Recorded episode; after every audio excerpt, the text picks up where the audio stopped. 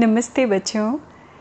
बच्चों अब मैं आपको आ, अपने हिंदुस्तान इंडिया भारत के बहुत सारे ऐसे ऐतिहासिक राजाओं के बारे में बताऊँगी जिनका आ, हमारी हिस्ट्री में बहुत ही गौरवशाली इतिहास रहा है जो जिन्होंने बहुत ही आ, वीरता से अपने राज्य को और हिंदुस्तान को प्रोटेक्ट किया था इंट्रूडर्स से। तो ये बात है बच्चों 1100 शताब्दी की। एलेवेंथ सेंचुरी, जब पृथ्वीराज चौहान नाम के राजा हुआ करते थे, शायद आप में से कुछ लोगों ने उनका नाम भी सुना होगा बच्चों। वो काफ़ी वीर थे, बहुत ज़्यादा उनकी वीरता के चर्चे दूर दूर तक थे बच्चों। और जैसा कि आपको पता है, भारत को तब सोने की चिड़िया कहा जाता था, क्योंकि हिंदुस्तान में या भारत में बहुत धन और संपत्ति थी। ये कहा जाता था कि ईश्वर ने खुद इस धरती को एक वरदान दिया था।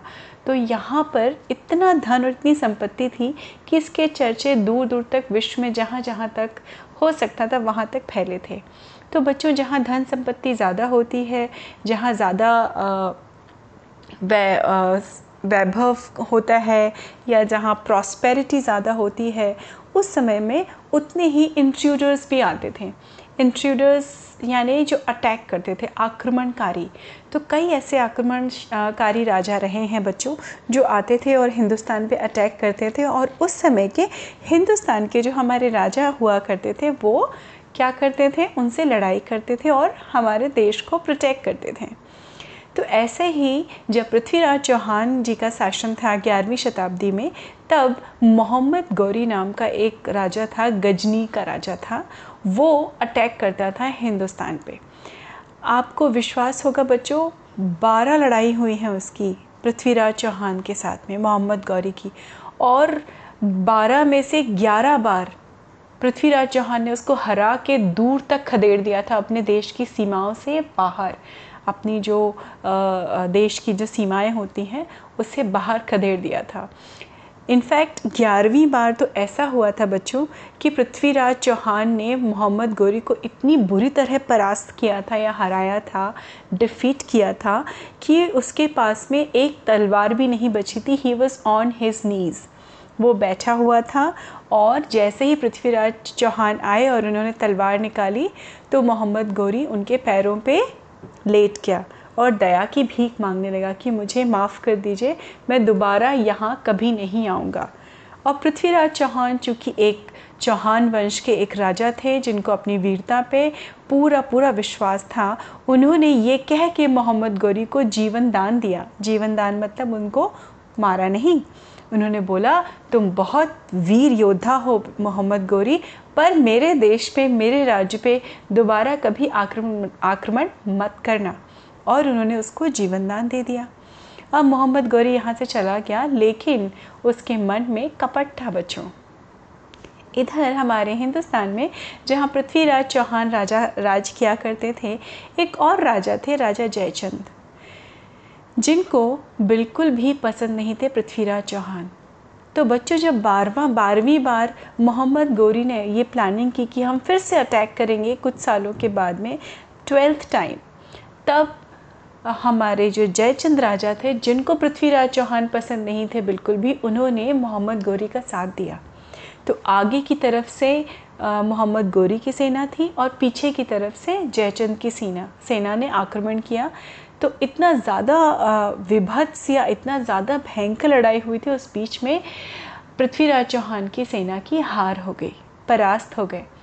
और जैसे ही वो परास्त हुए और मोहम्मद गौरी ने क्या किया, जितना धन संपत्ति लूट सकता था उसने लूटा और पृथ्वीराज चौहान को यहाँ से बंदी बना के अपने वतन या अपने देश ले गया, जिसका नाम था गजनी।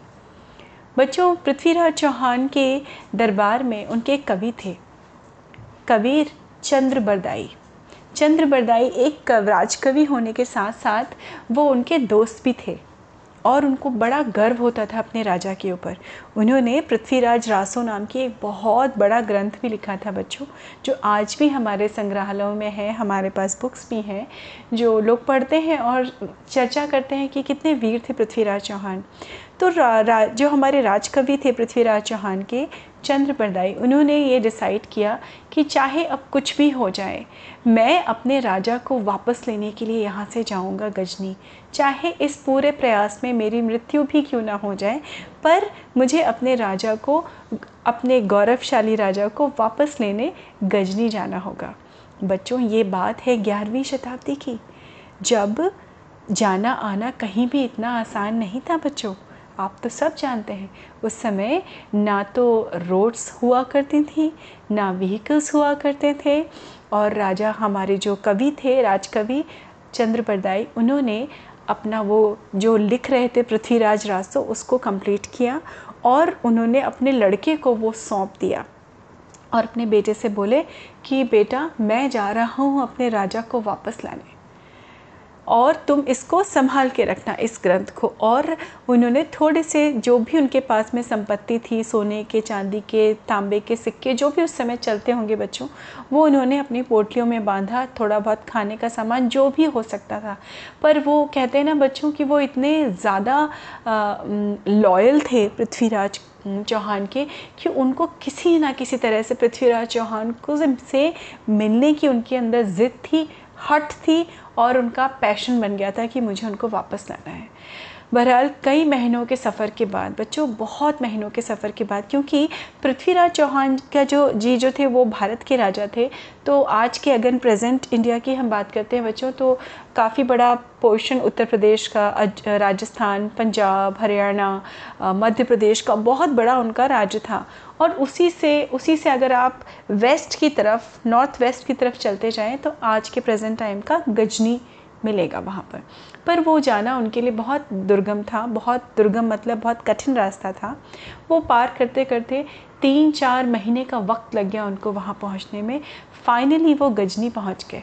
अब देखिए बच्चों, दिमाग से कितने तेज थे हमारे कवि चंद्र बरदाई उन्होंने क्या किया? गजनी पहुँचने पहुँचने के बाद वहाँ सड़कों पे और थोड़ा सा नाटक और जादू दिखाना शुरू किया। छोटे छोटे बच्चों को। कभी वो होता है ना, एक कॉइन रखा तीन चार कप्स रखे ग्लास रखे, उसके नीचे एक कॉइन रखा और जल्दी जल्दी जल्दी आपने शफल किया और बच्चे देखते थे किसमें है किसमें है किसमें है किसमें है और बच्चों को, उनके अंदर एक कला थी बच्चों को लुभाने की। तो धीमे धीमे उनकी पॉपुलरिटी बढ़ती गई बच्चों और ये सब उनके एक प्लान का हिस्सा था। उनको किसी तरह से मोहम्मद गोरी जो वहाँ का शासक था, राजा था, जो पृथ्वीराज चौहान को बंदी बना के ले गया था, उसके दरबार तक उस तक पहुँचना था। तो उन्होंने धीमे धीमे करके जादू लगाना शुरू किया। अब क्या हुआ था बच्चों? तीन चार महीने के कठिन रास्ते के बाद उनकी शक्ल बिल्कुल बदल चुकी थी। उनकी दाढ़ी आ चुकी थी बड़ी बड़ी तो जो मोहम्मद गोरी की सेना के लोग थे, वो भी उनको नहीं पहचान पाए। उन्होंने देखा होगा ज़रूर, लेकिन पहचान नहीं पाए। अब इधर उन्होंने जादू करना शुरू किया और धीमे धीमे ये खबर कि हमारे हमारे राज्य में कोई, हमारे वतन में कोई आया है जो हवा से सोने के सिक्के निकालता है, ये खबर मोहम्मद गोरी के कानों तक पहुँच गई। मोहम्मद गोरी को यकीन नहीं हुआ कि ऐसा भी कोई जादूगर आ सकता है। तो उन्होंने इच्छा ज़ाहिर की कि मुझे इससे मिलना है। चंद्र बरदाई को पेश किया गया मोहम्मद गोरी के दरबार में। और मोहम्मद गौरी ने बोला कि मुझे ऐसा कुछ जादू दिखाओ जो कभी किसी ने ना देखा हो। मैं, मैंने तुम्हारी बहुत तारीफ़ सुनी है। अल्लाह के वास्ते मुझे ऐसा जादू दिखाओ जो किसी ने ना देखा हो। तो हमारे चंद्र बरदाई जो थे, वो बुद्धि में बहुत तेज थे बच्चों। उनकी ज्योतिष विद्या बहुत तेज़ थी। उनको तारों का ज्ञान था। तारों का जो मूवमेंट होता है ना स्काई में स्टार्स का, उनकी पूरी नॉलेज बच्चों तब के ज़माने में हम eleventh century I am talking about सारी नॉलेज चंद्र बरदाई को थी। उन्होंने खुद कैलकुलेट करके रखा था। वो तो इस मौके का इंतज़ार कर रहे थे ना बच्चों? तो इन्होंने बोला ठीक है राजा रा, महाराज आप एक काम करिए आज से ठीक दस दिन के बाद आप मुझे एक ऐसी जगह मिलिए जहाँ पे मैं अपने जीवन का सबसे बड़ा जादू आपको दिखाऊँगा। उस जादू का असर ये होगा कि मैं सूर्य को भी गायब कर दूँगा। अब महाराज जो थे हमारे बादशाह गौरी जो थे मोहम्मद गौरी उनकी तो आँखें फटी की फटी रह गई। कि क्या ये बातें हवा में कर रहा है या इसकी बातों के पीछे सच में कोई सच्चाई है और उनके अंदर क्या हुआ था? उत्सुकता हुई थी उस चीज़ को जानने की। तो ठीक दस दिन के बाद नियत समय पे मोहम्मद गोरी, बादशाह गोरी वहाँ पहुँच गए जहाँ पे चंद्र बरदाई ने उनको बुलाया था। चंद्र बरदाई ने क्रॉस लेग्स करके वो बैठे, उन्होंने हाथ अपने ऐसे सामने रखे, जैसे हम लोग योगा पोजीशन में बैठते हैं ना बच्चों, वैसे। और उन्होंने अपनी तर्जनी मतलब फ़र्स्ट फिंगर इंडेक्स फिंगर और अपने थम को जोड़, जोड़ा और कुछ मंत्र उच्चारण करने लगे, बुदबुदाने लगे। थोड़ी ही देर के अंदर धीमे धीमे धीमे धीमे धीमे करके वो पूरा सूरज कवर हो गया। और मोहम्मद गौरी को लगा, ये तो मैं वल्ला मैं तो दुनिया का अजूबा देख रहा हूँ। मैंने तो आज तक ऐसा आदमी नहीं देखा जो सबसे ताकतवर सूरज को भी उसने छुपा दिया। वल्ला ये तो मतलब एक नया आदमी मेरे सामने खड़ा हुआ है, जिसको मैं जाने कैसे दे सकता हूँ? आपको पता है बच्चों, ये क्या किया था हमारे चंद्रबरदाई ने? उनको ये पता था बच्चों कि उस दिन उस समय हमारे यहाँ पूर्ण सूर्य ग्रहण होने वाला था उस जगह। तो चंद्र बरदाई ने मोहम्मद गोरी को बेवकूफ़ बनाने के लिए वो समय डिसाइड किया, वो दिन तारीख डिसाइड की जिसमें फुल सोलर एक्लिप्स होने वाला था। दैट्स इट और हमारे जो गौरी थे और उनके राज्य में किसी को ये सब नहीं पता था, क्योंकि वो नॉलेज हमारे भारतवर्ष में ही थी, तब के तब के ज़माने में भी। और ये सोचते ही मोहम्मद गुरी को लगा, वाह, ये तो बड़ा नायाब आदमी है। उन्होंने शाही मेहमान बना के उसको अपने राज दरबार में और राजमहल के पास गेस्ट हाउस जो होता था उसमें रख दिया गया। अब देखिए चंद्रबदाई को दूसरे स्टेप में भी सफलता मिल गई। अब उनका तीसरा स्टेप था कि कैसे मैं अपने राजा से मिल सकूँ? मैं कैसे पृथ्वीराज चौहान तक पहुँच पाऊँ? उन्होंने शाही मेहमान को तब इजाज़त होती थी परमिशन होती थी कहीं भी घूम सकते थे। वो घूमते घूमते बहाने से जेल में आए।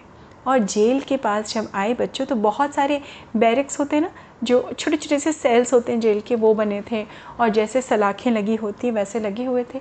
वहाँ आते ही उन्होंने उस लैंग्वेज में गाना शुरू किया, जो सिर्फ़ पृथ्वीराज चौहान और चंद्र बरदाई एक दूसरे से बात करते थे और वो लैंग्वेज थी ब्रिज भाषा। ब्रिज भाषा में उन्होंने एक गाना गाना शुरू किया। इस अंदाज से, इस उम्मीद से कि कहीं तो मेरे राजा सुनेंगे मुझे।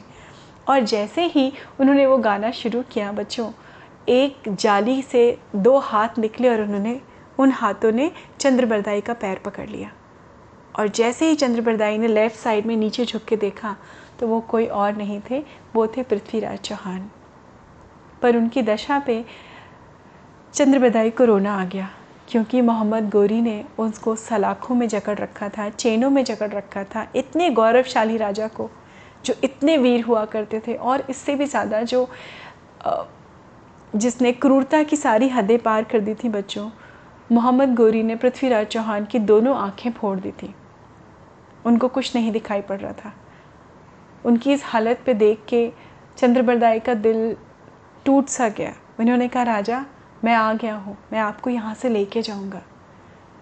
लेकिन पृथ्वीराज चौहान को अपनी असलियत का अंदाज़ा था कि उनकी आँखें भी उनके पास नहीं थी और उनके लिए शायद वहाँ से जाना मुश्किल था। उन्होंने कहा, चंद्रबरदाई, बस मेरी एक मुलाकात करवा दो मोहम्मद गोरी से। बस मुझे एक मुलाकात करनी है। इतना तुम करा दो, इतना एहसान है तुम्हारा मेरे ऊपर। तो महाराज अपने महाराज की बातों को सुन के उन्होंने क्या किया? प्रॉमिस किया और जैसे ही वहाँ सिपाही आने लगे, वो फटाफट वहाँ से भाग गए। अब उनको उस मौके की तलाश थी कि कैसे मोहम्मद गोरी के सामने वो पृथ्वीराज चौहान को ला सके। तब उन्होंने एक बार इच्छा ज़ाहिर की कि महाराज बादशाह सलामत, आपके यहाँ कितने बड़े बड़े तीरंदाज हैं। मेरा बहुत मन है कि मैं आपके यहाँ के सबसे वीर और सबसे कुशल तीरंदाजों को देखना चाहूँगा। तीरंदाज मतलब बच्चों, जो उस समय में बो और एरो चलते थे ना बच्चों तो बो एरो जो सबसे सबसे अच्छे निशानेबाज होते हैं, उनको देखना था। मोहम्मद गोरी को लगा, अरे वाह! ये तो मेरे लिए बड़े शान की बात है। मैं दिखाता हूँ, ये मेरा शाही मेहमान है। उन्होंने बड़े से बड़े तीरंदाज़ों को बुलाया और उन्होंने निशाने लगाए। जब वो निशाने लगा रहे थे बच्चों तो सारे लोग ताली बजा रहे थे। मोहम्मद गोरी भी तारीफ़ कर रहे थे उन सब की लेकिन हमारे चंद्र बरदाई चुप खड़े हुए थे। ये बात धीमे धीमे मोहम्मद गोरी को खलने लगी। उन्होंने गुस्से में आके पूछा कि, चंद्र परदाई आप कौन, आप कैसे, चंद्र परदाई ने उन्होंने बोला, आप हमारे मेहमान हैं, शाही मेहमान हैं। आपको एक भी तीरंदाजी अच्छी नहीं लगी, आपने तो एक बार भी तारीफ़ नहीं की, आपने ताली भी नहीं बजाई बजाई। तो चंद्रप्रदाई बोले, जी महाराज, जी बादशाह, आप सही कह रहे हैं, क्योंकि इनमें से कोई भी वैसा तीरंदाज नहीं है जैसा आपके राज्य में एक और है। तो उन्होंने कहा अच्छा कौन है, जिसकी खबर मुझे ही नहीं है, बताओ। तो चंद्रप्रदाई बोले आपके ही पास है वो अनमोल हीरा जिनका नाम है पृथ्वीराज चौहान। उनसे बड़ा तीरंदाज इस दुनिया में कोई नहीं है। चाहे तो आप देख लीजिए। अब मोहम्मद गोरी की इज़्ज़त पे बात आ गई थी। वाह, मेरे ही सामने मेरे तीरंदाज़ों से ज़्यादा तारीफ़ कर रहा है ये आदमी। मेरे बंदी की, जो मेरा बंदी है, जो मेरा जेली, जेल में है। उन्होंने कहा, ठीक है। अब मोहम्मद गोरी को कोई डर तो था नहीं, बच्चों? क्योंकि वो तो अंधा भी कर चुका था पृथ्वीराज चौहान को। ना उसकी सेना थी। उन्होंने आदेश दिया और उनके आदेश पर पृथ्वीराज चौहान को वहाँ पर लाया गया। पृथ्वीराज चौहान को जब लाया गया और बच्चों वो इतने वीर थे कि उनको आहट से समझ में आ जाता था। और उनके हाथों से चेन निकाली गई और उनको एक तीर और धनुष दिया गया। और मोहम्मद गोरी जो उस समय बैठा था, वो काफ़ी ऊँची एक मीनार पे बैठा हुआ था बच्चों। मीनार मतलब काफ़ी ऊँचा उनका एक राजगद्दी थी, वहाँ से बैठ के वो तमाशा देख रहे थे, नीचे कि कौन कैसे तीरंदाजी कर रहा है। बस यही मौका तो चाहिए था हमारे पृथ्वीराज चौहान जी को। और उसी समय हमारे चंद्र बरदाई जो कवि थे, उन्होंने कुछ पंक्तियाँ बोली पृथ्वीराज चौहान के सामने। उन्होंने कहा, चार बाँस, चौबीस गज, अंगुल अष्ट प्रमाण ता ऊपर सुल्तान है, चूके मत चौहान। उन्होंने ये अंदाज़ा दिया पृथ्वीराज चौहान को अपनी कविता के दौरान के थ्रू कि चार बाँस मतलब उसकी हाइट कितनी है? अगर एक के ऊपर एक चार बाँस आप रख दें फोर बैम्बू स्टिक्स वो बड़े वाले, एक पर्टिकुलर नाप होता था बच्चों बम्बू बैम्बू स्टिक्स का, वो रख दीजिए। उसके ऊपर 24 गज 24 गज थे, उसके ऊपर अंगुल अष्ट प्रमाण मतलब आठ उंगलियों के बराबर हाइट के ऊपर तो सुल्तान बैठा है मतलब मोहम्मद गोरी बैठा है चूके मत सुल्तान। और उनके इस बोलने से ही पृथ्वीराज चौहान ने अंदाज़ा लगा लिया कि अब यहाँ कौन बैठा है।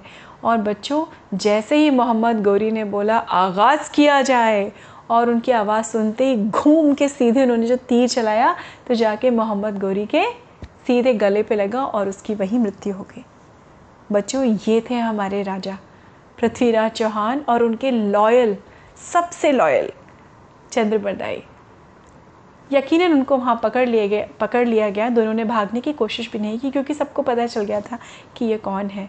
उनको जेल में डाल दिया गया बच्चों और फिर उन्होंने उस बुरी दुर्दशा से गुज़रने, से बचने के लिए, क्योंकि वहाँ बहुत टॉर्चर करते हैं उनको तो इन्होंने चाकू से एक दूसरे को ख़त्म कर दिया वहीं पर। तो वो राजा, जिन, जो इतने गौरवशाली थे, इतने वीर थे, जो शब्द बेहदी बाण चलाते थे, बच्चों, शब्द बेहदी बाण मतलब जहाँ से आवाज़ आती अगर वो बिना देखे भी उन्होंने निशाना लगाया था। तो है ना कितनी खूबसूरत सी कहानी बच्चों। कहानी नहीं है बच्चों, ये हकीकत है हमारे इतिहास का हिस्सा, हमारे गौरवशाली इतिहास का हिस्सा, जिसमें बहुत सारे ऐसे, बहुत सारे ऐसे हीरो हैं, राजा हैं, जिनके बारे में मैं आपको समय समय पे बताती रहूँगी। इसको बताने में भी मुझे इतना गौरव महसूस हो रहा है। आई एम श्योर आप सबको भी बहुत अच्छा लगेगा, जान के अपने इतिहास के बारे में, अपने राजाओं के बारे में। तो बच्चों, ये थे सोलमेट जिनको हम बोलते हैं सोल्स जो ट्रैवल करते हैं, राजा राजा पृथ्वीराज चौहान और हमारे चंद्र प्रदाई, जिनका जन्म भी एक दिन हुआ था और मृत्यु भी एक दिन हुई थी। उम्मीद है आपको ये हमारे ऐतिहासिक श्रृंखला की पहली कहानी बहुत अच्छी लगी होगी बच्चों। आप सब स्वस्थ रहिए, मस्त रहिए। मैं आपसे फिर मिलती हूँ अगली कहानी में। नमस्ते बच्चों।